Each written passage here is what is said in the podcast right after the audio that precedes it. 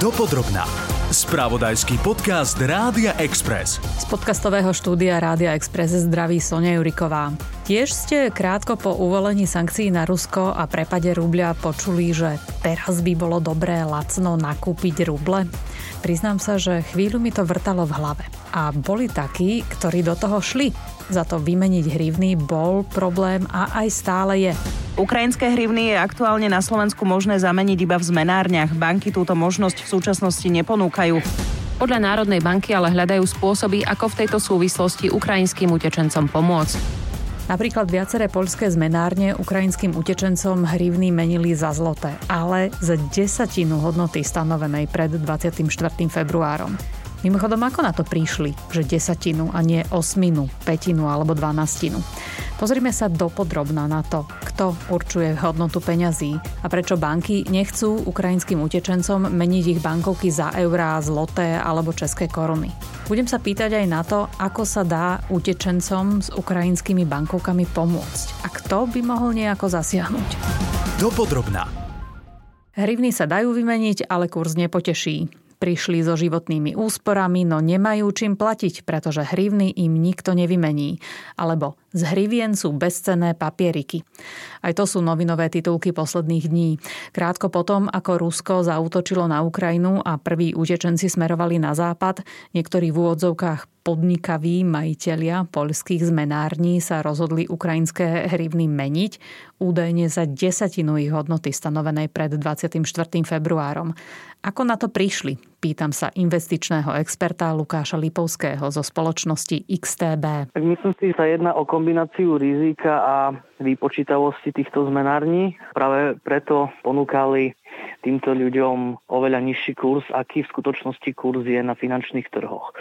Samozrejme zmenárne podstupujú isté riziko, pretože by vykupovali meny krajiny, ktorá je zasiahnutá vojnou a tým pádom ich mena môže pokračovať naďalej v oslabovaní a dopyt po tejto mene je extrémne nízky. No toto riziko určite nezodpovedalo desatine hodnoty e, ukrajinskej hrivny. To vedie k mojej všeobecnejšej otázke. Ako sa stanovujú hodnoty mien v krajinách, ktoré sú ohrozené vojenským konfliktom? A má na to vplyv napríklad aj prírodná katastrofa, ktorá dokáže doslova zatriasť aj budovami, nielen menou? V tomto prípade mám na mysli Haiti. Dá sa povedať, že všetko má vplyv na hodnotu meny, čo môže ohroziť zahraničný obchod danej krajiny pretože hodnotu meny určuje trh, to znamená dopyt a ponuka. Za normálnych okolností dokážu primárne centrálne banky ovplyvňovať hlavne tú dopytovú a ponukovú stránku trhu, to znamená buď to stiahujú peniaze z obehu alebo pridávajú zvyšu alebo znižujú úrokové sadzby, čím ovplyvňujú napríklad dopyt. Avšak pri takto extrémnych e, situáciách, ako je vojnový konflikt, ako sú prírodné katastrofy, tak pri týchto veciach treba skôr pozerať na zahraničný obchod pretože vytvára dopyt po danej mene. Je vysoká ponuka, pretože Ukrajinci vyvážajú hrivny do Európy, ale naopak neexistuje protistrana, ktorá by tie hrivny nakupovala, uh-huh. pretože ten zahraničný ukrajinský obchod rapidne poklesol a to vlastne viedlo aj v posledných e, týždňoch k prudkému oslabeniu hodnoty hrivny. Na jednej strane je tu istá solidarita s utečencami, z ktorých niektorí neprišli do toho bezpečného zahraničia bez prostriedkov, akurát majú smolu smolu, že o ich peniaze nemá takmer nik záujem, pretože za hrivny si nemáme čo kúpiť. A ak aj Ukrajina bude, dajme tomu aj v blízkom čase niečo nakupovať, tak najskôr za pevné meny, skôr za eurá a doláre, než za hrivny. A komerčné banky si nemôžu dovoliť solidárne ukladať hrivny do svojich sejfov. To mi potvrdil aj Pavel Škriniar z Fakulty podnikového manažmentu Ekonomickej univerzity. Banka ich nemôže skladovať v trezore, lebo peniaze treba vnímať ako krv v krvnom obehu. Tie peniaze musia ísť niekam, kde donesú živiny, že tým podnikateľom, aby mohli začať výrobu, aby mohli rozšíriť svoju výrobu a zamestnávať čoraz viac zamestnancov. Peniaze treba naozaj vnímať ako obeživo. Podobne ako nemá zmysel príliš dlho skladovať krv v krvných bankách, pretože aj tá časom expiruje. Ani banky si jednoducho nemôžu dovoliť odvážne skupovať hrivny s tým, že možno ich niekedy použijú, keď sa obchodovanie s Ukrajinou obnoví. Peniaze v bankách jednoducho musia pracovať. Na druhej strane Ukrajine a jej občanom treba pomôcť.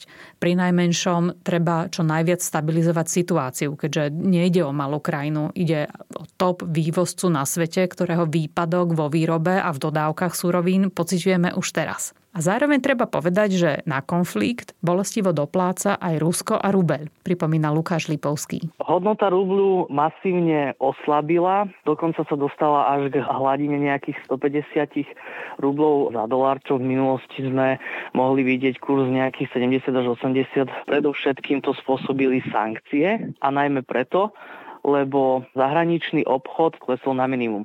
Samozrejme, hodnota rubľu je momentálne vysoko volatilná. Špekuluje sa aj o tom, že Európska únia by mohla zaviesť embargo na dovoz ropy z Ruska, tak v podstate nebude záujem o ruský rubeľ a tým pádom jeho hodnota bude klesať. Počula som aj také hlasy a to už ale vypuklo krátko po zavedení tých sankcií na Rusko, keď rubel výrazne oslabil. Vy ste to spomínali zo 70-80 rublov na dolár, to padlo na 150 rubľov za dolár, tak vtedy sa ozývali také hlasy, že tak teraz je dobrá chvíľa kúpiť lacno ten rubel a odložiť si ho niekam a potom teda za výhodnejší kurz. Čo si o to myslíte? Myslíte? Špekulovanie na forexovom trhu je bežnou e, súčasťou investovania, ale myslím si, že investovanie momentálne do ruského rubla je extrémne rizikové. Za prvé, nedá sa očakávať, že ak by situácia na Ukrajine dostala k nejakému mierovému, mierovej kompromisnej dohode, tak nedá sa automaticky očakávať, že Západ stiahne sankcie. Pokiaľ budú sankcie zavedené, tak ruský rubeľ bude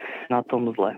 Druhý faktor, ktorý treba vziať do úvahy, je ten, že či už rubel dosiahol svoje dno. Ani v tomto smere sa nedá hovoriť o nejakej extrémnej e, výhode pre potenciálnych kupujúcich rubľa, pretože stále Rusko vyváža svoje energetické komodity na západ. Jedná sa hlavne o, o zemný plyn ropu. To znamená, ruský zahraničný obchod síce sankciami utrpel, ale stále ešte nejakým spôsobom prebieha. A ešte stále majú západné krajiny priestor uvaliť výraznejšie sankcie, ktoré môžu viac poškodiť ekonomicky Rusko a samozrejme tým pádom aj ruský rubeľ. Preto by som bol veľmi opatrný eh, pri investovaní do, do rubľa. Je samozrejme veľmi lákavé, keď mena nejakej krajiny prudko oslabí, ale treba si uvedomiť, že ťažko predvídať, či sa obnoví zahraničný obchod do takej miery, v akej fungoval pred ruskou inváziou na Ukrajinu. Do rubľa by mimochodom neinvestoval ani ekonomický výskumník plánu obnovy a bývalý šéf výskumu v Národnej banke Martin Schuster. A ten by skôr stavil na opačnú stranu. Ja si myslím, že tie trhové očakávania sú správne, že ruská ekonomika naozaj bude silno zasiahnutá, takže rubel sa neposilní naspäť. Oni samozrejme spravili nejaké protiopatrenia, napríklad nútia ruských občanov a ruské firmy, že musia vymeniť svoje devízy za ruble, čiže majú ako keby nútenú výmenu a tým pádom už doma nie je rubel konvertibilnou menou, ale nestačí to. Je jasné, že tie sankcie Rusko silno zasiahnu. Tu, tu je možno e, zaujímavý rozdiel oproti Ukrajine, lebo samozrejme, že vojna Ukrajinu postihne ešte viacej než Rusko, ale pri Ukrajine trhy očakávajú, že po skončení vojny príde z Európskej únie a z Ameriky obrovská pomoc a tým pádom sa platobná bilancia Ukrajiny alebo ich ekonomika sa podarí udržať nad vodou vďaka tej pomoci, čo príde zo západu. Aj preto sa ukrajinská hrivna zdá byť stabilnejšia, kým ruský rubel výrazne oslabil. Dopodrobná. Medzičasom vieme, že výmenu ukrajinských bankoviek za určitých podmienok u nás ponúka Tatrabanka, podrobnosti o chvíľu, a Poľská centrálna banka pripravila program na výmenu hrivien v rámci spoločného programu s tamojšou najväčšou bankou PKO. Ukrajinské 100, 200, 500 hrivnovky aj tisícky si v Poľsku jednotlivci budú môcť zameniť v pobočkách spomínanej banky, každý maximálne 10 tisíc hrivien. Doplním, že zhruba 31% banky PKO v Poľsku vlastní štát. No a agentúra Reuters uvádza, že Európska centrálna banka momentálne pracuje na finančnom nástroji, ktorý by to ukrajinským utečencom umožnil aj inde, a teda za eura. Súvisí to s tým, že kto prevezme zodpovednosť za rizika. S ukrajinskou hrivnou sa v zásade prestalo obchodovať od 25. februára. Ukrajinská hrivna nie je konvertibilná mena, že by sa s ňou obchodovalo na svetových trhoch. Obchoduje sa s ňou na regionálnom trhu na Ukrajine. Kurs hrivny vyhlasovala Ukrajinská centrálna banka každý deň podľa toho, čo jej reportovali miestne banky, ale samozrejme, že odkedy je vojna, tak e, to nedokážu robiť, takže odvtedy máme viac menej fixný kurz 33 hrivien za 1 euro. To je posledný známy kurz spred Aha. invázie. No a tie rizika, o ktorých ste hovorili, môžu byť napríklad? No, tam sú viac menej dve rizika. Kým ide o kurz e, bezhotovostný, tak to viac menej funguje. Aj preto Ukrajinci, ktorí ku nám prišli, tak im fungujú platobné karty, môžu si vybrať kartou z bankomatu alebo môžu kartou zaplatiť v obchode. Napriek vojne ten bezhotovostný styk medzi Ukrajinou a zvyškom sveta funguje a kurz je viac menej férový. Problém je s hotovosťou, lebo hotovosť sa u nás tradične nevymienala. Nechodí toľko slovenských Nechodí. turistov na Ukrajinu, že by potrebovali tie hrivny? Alebo keď idú slovenskí turisti na Ukrajinu, tak tam si vymenia. A takisto ukrajinskí turisti, keď eh, chodili preč z krajiny, tak vedeli, že si majú ešte doma vymeniť hotovosť. Tam už nie je také jednoduché pre Slovenskú banku alebo pre akúkoľvek Európsku banku nie je jednoduché potom niečo spraviť s tými hrivnami. Nepošlete zamestnancov banky naspäť do Kieva s tou hotovosťou, aby to vymenili za eurá. Preto sú banky nesmierne opatrné. Medzi tým sa vystavujú riziku toho, že kurz hrivny sa môže výrazne oslabiť a aj tomu, že budú mať obrovské množstva hotovosti, ktorá medzi tým nie je použiteľná. Treba, aby niekto tieto rizika nejakým spôsobom garantoval. Otázka znie, kto by mal byť tým garantom. Mala by si to každá vláda garantovať sama, alebo ministerstva financií, Európska centrálna banka, alebo Európska komisia. Martin Schuster argumentuje, že Slovensko by malo viac tlačiť práve na to, aby rizika prevzal Brusel. My sme jediná krajina eurozóny, ktorá priamo susedí s Ukrajinou, takže nie je to celkom otázka na Európsku centrálnu banku. Najväčšia hranica je s Polskom, ktoré je mimo eurozóny, ale Európska komisia by to mohla spraviť. Povedať, že v rámci celého toho balíka pomoci Ukrajine Jedna z tých častí bude to, že sa bude garantovať e, výmenný kurz hrivnovej hotovosti, pokiaľ si to vymenia utečenci do nejakého rozumného množstva a potom by banky vedeli, že aj keď hrivny vymenia a budú tú hotovosť dlho skladovať, tak sa majú na koho obrátiť, kto im prípadne pokrie stratu. Tým ste mi vlastne odpovedali aj na tú otázku, že či takúto intervenciu uľahčiť utečencom, ktorí sú u nás a majú tú hotovosť, že či by tú intervenciu mohla urobiť napríklad naša vláda alebo ministerstvo financí. Mohla by to spraviť samozrejme, že naša vláda, ale je lepšie, keď to spraví Európska komisia. Keď to spraví komisia, tak budú pravidlá rovnaké pre všetky európske krajiny, čo susedia s Ukrajinou a nebudú tí chudáci utečenci musieť rozmýšľať, že do ktorej krajiny pôjdem, kde si budem môcť vymeniť hotovosť. Prečo sa nakoniec jedna slovenská banka rozhodla ísť do rizika a ponúknuť výmenu ukrajinskej hotovosti? Hovorkyňa Tatra banky Simona Miklošovičová povedala, že sa snažia utečencom uľahčiť ťažkú situáciu. Ale ja doplním, že zároveň to akcionárom musí dávať zmysel, napríklad z dlhodobého hľadiska. Našou snahou je pomôcť čo najväčšiemu počtu občanov Ukrajiny na Slovensku, ktorí túto službu potrebujú. Dnes, v prvý deň otvorenia, sa tešíme, že záujemcovia o zámenu prichádzajú počas celého dňa. Kurs hrivny sa podľa Miklošovičovej bude stanovovať denne a bude zverejnený vždy pred otvorením výmeného miesta do 9.